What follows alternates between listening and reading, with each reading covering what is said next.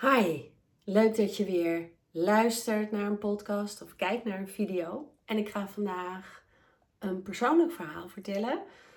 En uh, deels ga ik dat eventjes een beetje voorlezen, want meestal vertel ik alles uit mijn hoofd. En dit wil ik heel graag doen zoals ik uh, in een post gedaan heb op LinkedIn en op Instagram. En um, op LinkedIn is hij verschrikkelijk vaak, verschrikkelijk vaak bekeken. En uh, heel veel reacties, heel veel herkenning. En um, ja, dat wilde ik heel graag in deze maand waarin ik zoveel podcast vertellen. Het gaat namelijk over mij en mijn verhaal om mijn stem niet echt te laten horen vanuit mijn kern. Ik ga eerst eventjes wat uitspraken oplezen die ik te horen heb gehad in mijn leven. En ik denk dat een van de eerste keren dat ik weet, weet dat er gezegd werd van ik hoef jou nu even niet als eerste te horen, was ik een jaar of negen of tien. En zo ging het eigenlijk door. Um, wat ik gehoord heb is: jij bent zoveel. Jij bent te veel. Als jij binnenkomt, is de ruimte gevuld. Je bent zo intens. Jij bent wel heel erg aanwezig. Je ogen spuwen vuur. Je bent altijd haantje de voorste.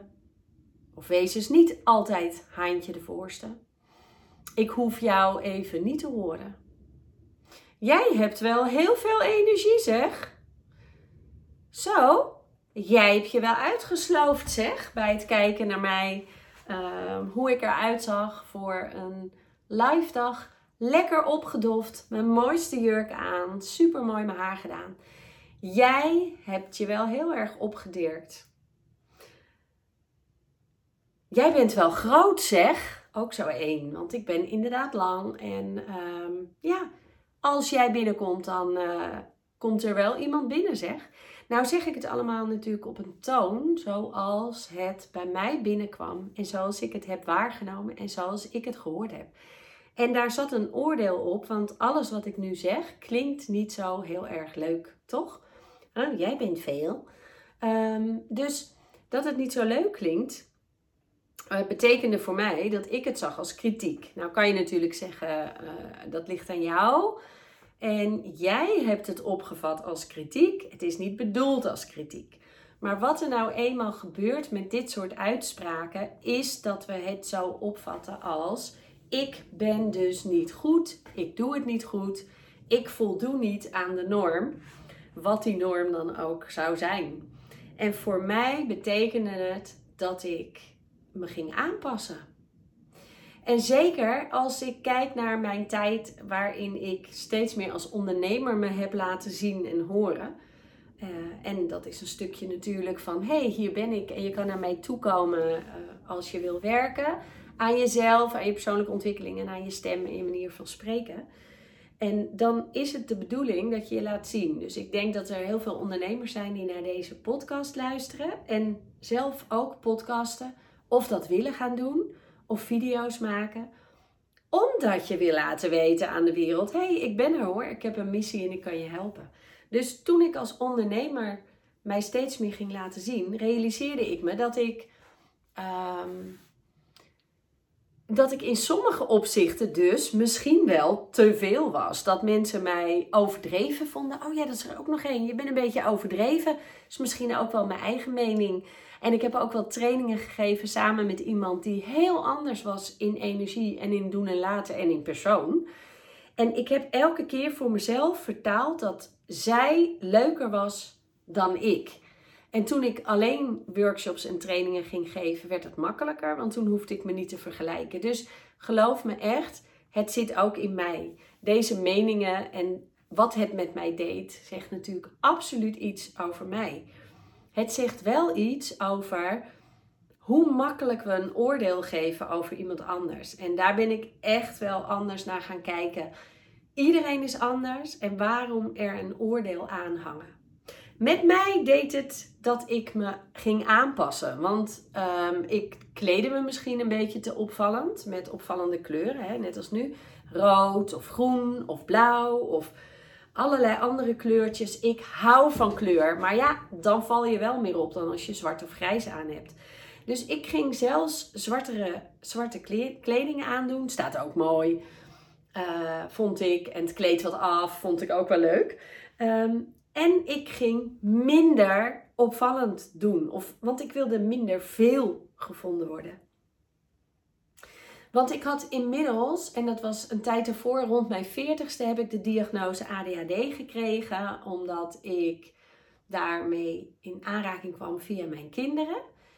En ehm, daar herkende ik heel veel van. En het liep allemaal een beetje uh, vast in mijn relaties. En ehm, nou ja, ik, ik dacht, ik moet daar wat mee. Dus ik ben uh, naar de psychiater gegaan. En mijn leven werd wel beïnvloed door mijn uh, soms wat wisselende stemmingen.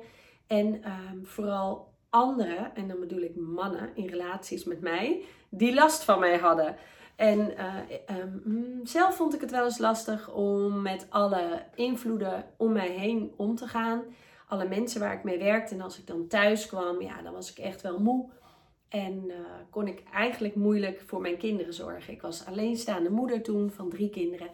En uh, drie super geweldige dochters. Maar dat combineren met werken en al die prikkels aankunnen, dat kostte me veel moeite. Wat mij ook bijvoorbeeld moeite kostte was uh, etentjes organiseren en het plannen. En wat moet ik dan halen en hoe moet dat dan met koken? Nou, daar liep ik ook allemaal in vast. Dat zijn kleine voorbeelden. En ik kreeg medicijnen, Ritalin. En die ging ik, uh, die ging ik slikken. Want uh, ja, de diagnose ADHD, daar horen ook weer meningen bij. Van anderen en van mezelf. Dus zie je wel, ik ben ook veel. En dat komt door de ADHD. Dus ik wil dat het anders wordt. Dus ik ga Ritalin slikken en uh, dan wordt het beter. En het werd deels ontzettend veel beter. Ik werd gestructureerd en gefocust. En ik kon prikkels uh, scheiden. Ik kon uh, filteren. Dat is het goede woord. En ik kon uh, luisteren naar iemand zonder dat ik de bomen daarachter hoefde zien te wapperen. Of naar de auto's hoefde te kijken die voorbij reden. Dat zijn maar even wat kleine voorbeeldjes. Dus ik kon goed luisteren, was gestructureerd en gefocust. Maar al mijn creativiteit was bijvoorbeeld weg. Of mijn uitspattingen waar ik behoefte aan had om me goed te voelen. Naar feestjes en leuke dingen doen. Nou, ik was best wel tevreden met een beetje een rustig en uh, saaier leven, kan ik wel zeggen. En um, ik had ook totaal geen creativiteit meer en geen plannen. En ik zeg altijd van mezelf, ik heb altijd plannen. Nou, die had ik ook niet meer. Ik leefde gewoon mijn leven en ik had dus geen plannen of wensen meer. En dat was oké. Tot ik op een gegeven moment dacht, ja jemig, ik mis gewoon mezelf.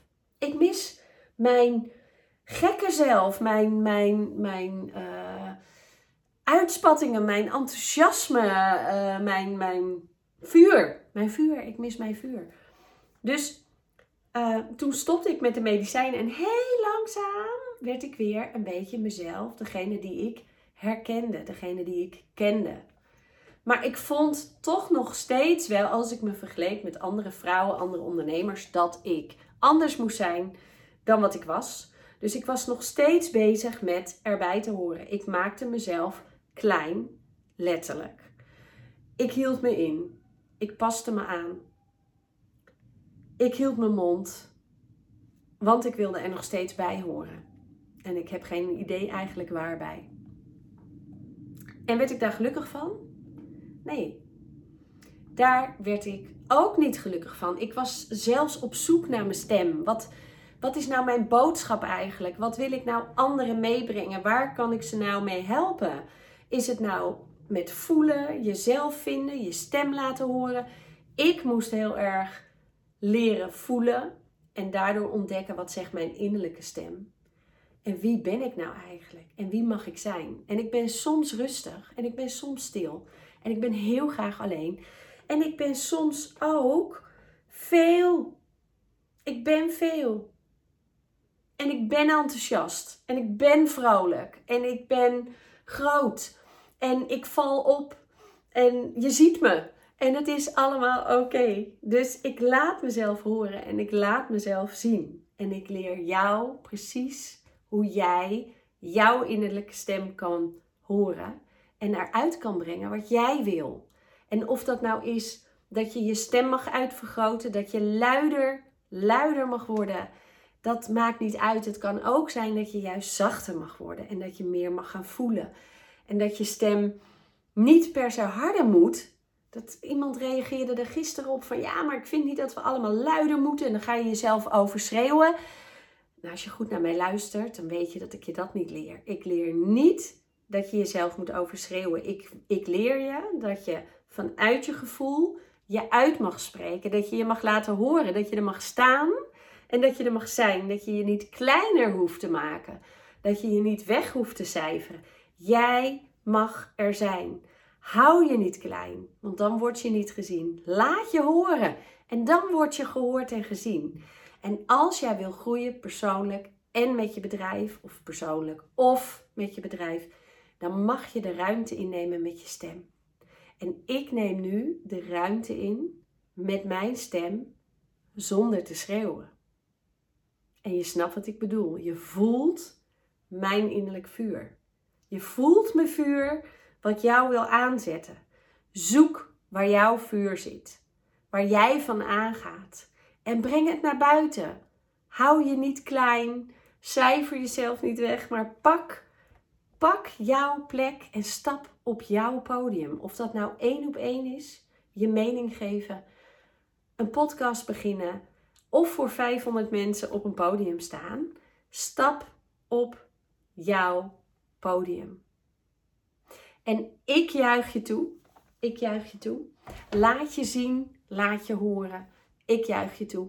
Je kan het. Dankjewel voor het luisteren. Wil je meer van me weten? Kijk op mijn site katinkareis.nl. Daar staat ook hoe je met me kan werken. Maar je kan je ook inschrijven voor mijn nieuwsbrief. Dan krijg je mijn e-book over de stem, over stijl, techniek, energie en je mind.